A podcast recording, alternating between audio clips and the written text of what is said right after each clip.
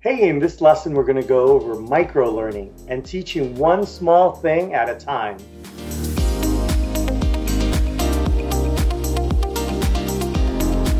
Hey, so in this lesson, we're going to go over micro learning, which is really about teaching one small thing at a time.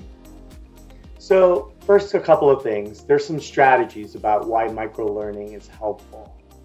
You can use micro learning as a standalone course or standalone lesson where students jump in, learn that skill, and get out. Or you can build little steps and they can learn chunk by chunk from the prior lessons. And then each lesson is just one small step to take them forward. And, and it's important that those lessons are kind of bite sized and it's one thing without many distractions. With microlearning, you're also going to want to reduce the memory load. You don't want them to remember many, many different kinds of things. You're going to teach them one thing, and they might remember with their working memory a few things, a few new words, a few new topics as you get through this particular lesson. And you don't want to paralyze them or have them freeze or uh, just with so many new concepts and so many different things. So you want to reduce your cognitive load when you're teaching one small thing at a time. And remember, people have limited focus time.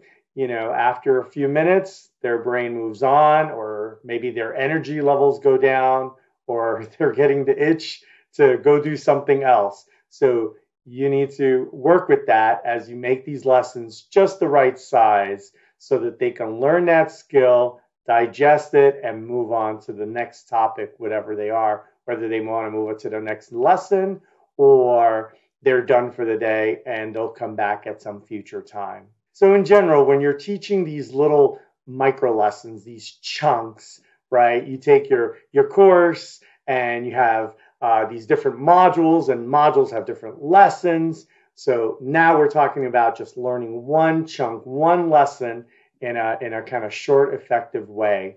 So the first thing you'll want to do is to hook the students, tell them about the goal, what they're going to learn, what problems are they going to solve with this new skill that you're going to teach them.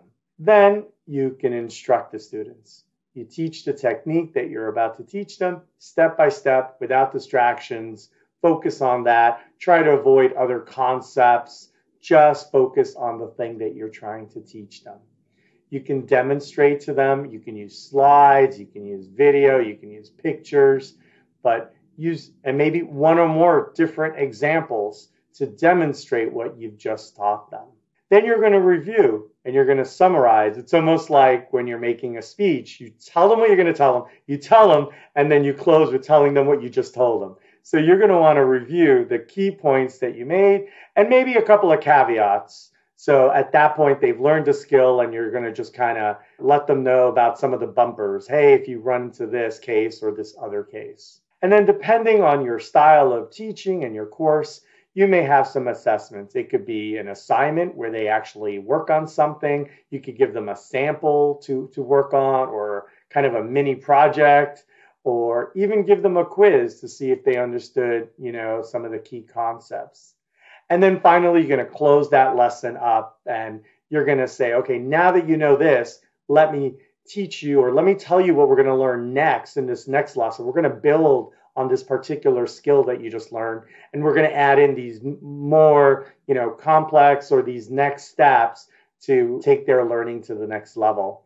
And that's also depending where you know on how you're structuring your courses. You might have a discussion room or a chat room. Students can ask you questions they might want to share their their assignment or their work what they made during uh, their assessment and maybe share with the group and also discuss. So, and these are also uh, good ways for you to learn what the students learned, what they were struggling with, and you can go ahead and maybe uh, on the next time around revise your course or revise certain parts or maybe the instructions on your assignment or come up with a more relevant example to, to demonstrate because uh, you're getting that feedback from your students. Okay, so that's how you go about teaching one small thing per lesson. I hope this helps you teach better. Bye.